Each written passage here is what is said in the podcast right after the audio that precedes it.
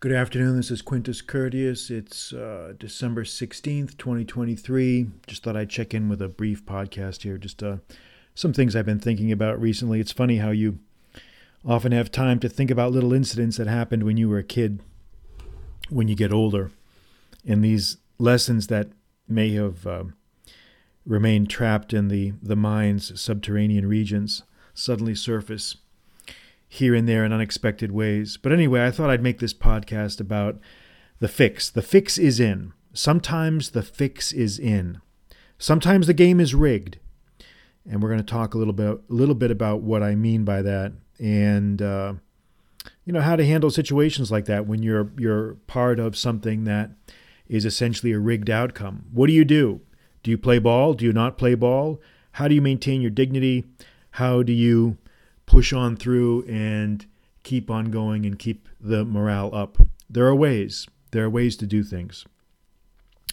So let me start out by just relating a little bit of an anecdote here. And bear with me as I go back far in time to a time when I was, I think, probably about 12 or 13 years old. It would have been in the late 70s. I was born in 68. So this would have been, you know, the late 70s. Um, you know, 1980, somewhere around there. Um, but anyway, this is the story. You know, in those days, it was common for parents to send during the summers to send, and I grew up in southeastern Massachusetts, and uh, it was common for parents, you know, even you know middle class, lower middle class, uh, to send their kids to uh, summer camps. You know, these YMCA summer camps. Uh, you know, to do things, you know, like uh, activities, uh, you know, uh, playing sports, swimming, sailing boats if you're by the ocean. And uh, in those days, that it was a really, really good time to be a kid. I think the early 80s was a great time to be a young kid because it was before this era of just, you know, hyper competitive. Um, let's send the kid to computer camp and let's turn the kid into a nerd or whatever. The camps in those days were all like physical activities. They were just sports, games, you know, uh, you know, uh, a- any sort of game you can imagine. You know, baseball, basketball, soccer, swimming, sailing, uh, archery, riflery. Um, you know, they'd have sleepovers, and you could they'd play games like capture the flag, where kids would stay out all night, and I mean, just almost in some ways, kind of um, martial training for for young men. And it was really good because you know the boys and the girls were kept separate. You know, so there wasn't any of that bullshit that you see nowadays and it was also the era before this just obsession with about liability and you know don't touch me. And you know if i get a if i get a hangnail i'm going to sue somebody. There was just none of that. And also what was good was the the summer camps were affordable you know for nowadays they're just they're just insanely expensive. And they pamper these kids. But you know they would you know they just have a bus pick kids up. You'd have to go to a certain spot. You get on a bus. You go to the camp. You spend the day there. You, the bus drives you back, and you you come home. It's it's it was it's a pretty uh, you know standard routine, and and most importantly for young families, for young couples, it was affordable. So I was in this camp. It was basically a YMCA run camp, and you know, you're what's great is you, you get to a chance to to mix with with uh, kids of all nationalities and backgrounds and, and income levels and socioeconomic. And we didn't think anything of it at the time, you know, which is good. You know, you'd have kids from urban areas, semi rural areas, small towns, all, all that type of thing. So, anyway, that's the, sort of the background here. But I remember once that there was a uh, there was an event, a competition they, they had there, and it was called the egg toss. So you may have heard of this, the egg toss. And this is a game, or was a game, where you'd have a line of kids, a line of people, like a, a row, like a, two two rows of people lined up together, uh, spaced just a few paces apart, and they would toss an egg, a raw egg, in the shell back and forth to each other, and then they would you'd make you'd complete the toss, and then each each person would take a step back, and so what you had was a li- a two two parallel lines of egg tossers uh, getting progressively farther and farther apart. And as you can imagine, the goal, the winner, would be he who could uh, make the toss from the longest distance, from the furthest distance. So you'd have, uh, you know, and, and what would happen is, you know, you'd, you'd uh, toss the egg. You have to, you'd have to catch it in such a way that it absorbed the force of the, the projectile. And then you'd have to be able to throw it or toss it accurately to your partner so that he could catch it with the same level of dexterity and um, you know care for not smashing the shell.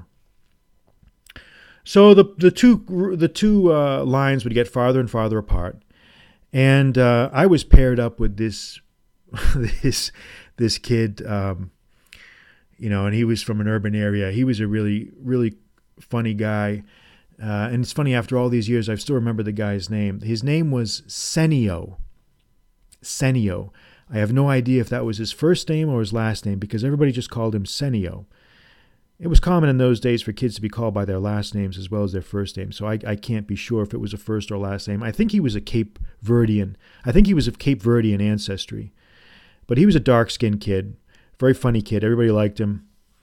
And um, you know, we we did the egg toss and we got, you know, the lines got farther and farther apart. Everybody dropped out, and pretty soon it was only me and Senio, and this other, these other competitors. And ultimately, you know, uh, we won. We won the we won the egg toss competition. It was a big deal, at least for in those you know for the for a kid. When you're a 13 year old kid or a 12 year old kid, it's a big deal. So you're you're proud of yourself. And um, you know, this guy Senio was just I just thought of something else. He was a funny guy. You know, he would people would call call out to him to say, "Hey, Senio," and his response would be, "What do you?" so that, that's how he would kind of riff off his name, you know. But anyway, we uh, we won the egg toss, and so we were very happy. And you know, the this camp I think at the end of the week or I think at the end of the month, I can't remember if it was every two weeks, maybe it was every two weeks, they published like a little newsletter, a one or two page little broadside to announce, you know, current updates and events for the camp. And uh, they had the egg toss competition on there. And of course, our names were not on it.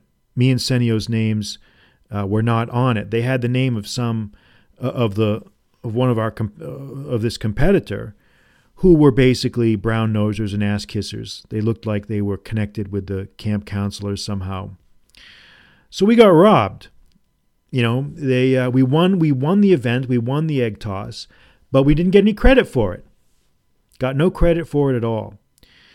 And um, you know, I remember old uh, Senio uh, came up to me. He saw me, he came up to me, and he said exactly I'll never forget. He said it exactly. And He had these thick glasses too. It's a good guy, big guy, big kid.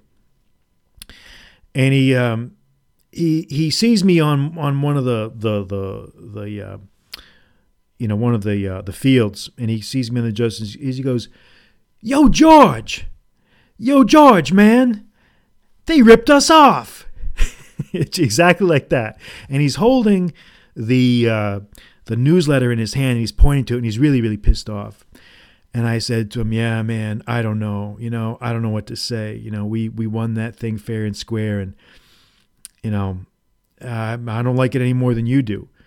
And he was just he was really pissed off. But there's nothing we could do because when the fix is in the fix is in. And it's the the the, the announcement's already been printed uh, looking back now we probably should have i don't know freaking done, done a freaking protest or something, but whatever.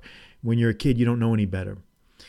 Um, so anyway, you know, that incident, the fact that that incident has stayed with me for what, 40 years or however long it's been, says that things like that matter when you're a kid. You think about stuff. You little injustices like that, they uh, they're seared in your memory. Let's put it that way. Now we're we're relating this anecdote in a funny way. It's a it's a funny funny story, but the point is that I remembered it, and I would not have remembered it if it did not penetrate my consciousness in some uh, significant way. Because kids have an innate sense of justice. Kids know when they're being wronged. They know when the deck is stacked against somebody. They know when the game is rigged, and they know when the fix is in. They know it. They just know it. Whether they can do anything about it is a, is a different story, but they know it. And I guess the point that I'm trying to make here is sometimes in life, the fix is in. And as you get older, you're going to see, if you haven't already seen, that in many arenas of life, it is really not a level playing field. We like to think it is, we like to say it is, we like to pretend it is, maybe for our own mental equilibrium. But the reality is that it's not. Not everybody is starting from the same um, starting gate. Some kids, some students, some people, some competitors have advantages. They either have uh, relatives that they don't tell you about, or they have uh, financial resource they don't tell you about, or they have friends that are pulling the strings behind the scenes in their favor, or they have some other advantage. Okay? And very often the fix is in.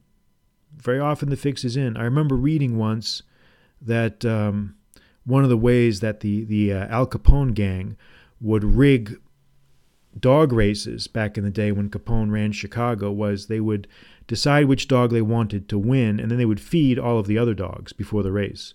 So the, all the other dogs would have sort of heavy stomachs, and the one that um, they wanted to win would not be given any food.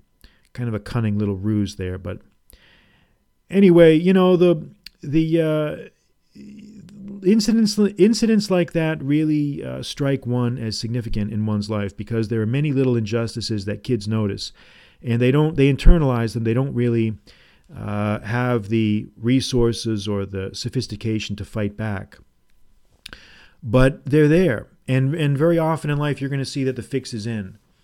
You know, social media is not a fair game. Uh, certain accounts are signal boosted and amplified and favored, and certain accounts are not.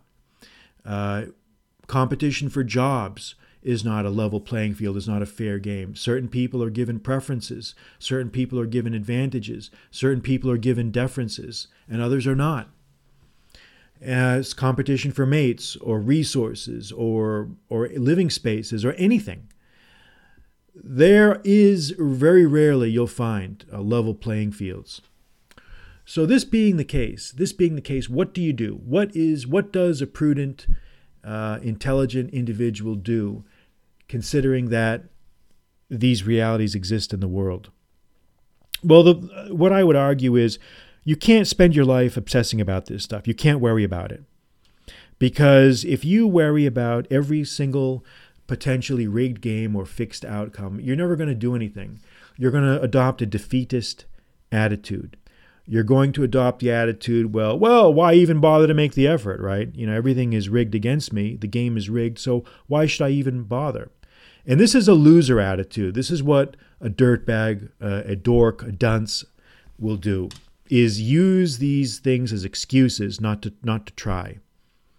You have an obligation as a man to put in your best efforts always.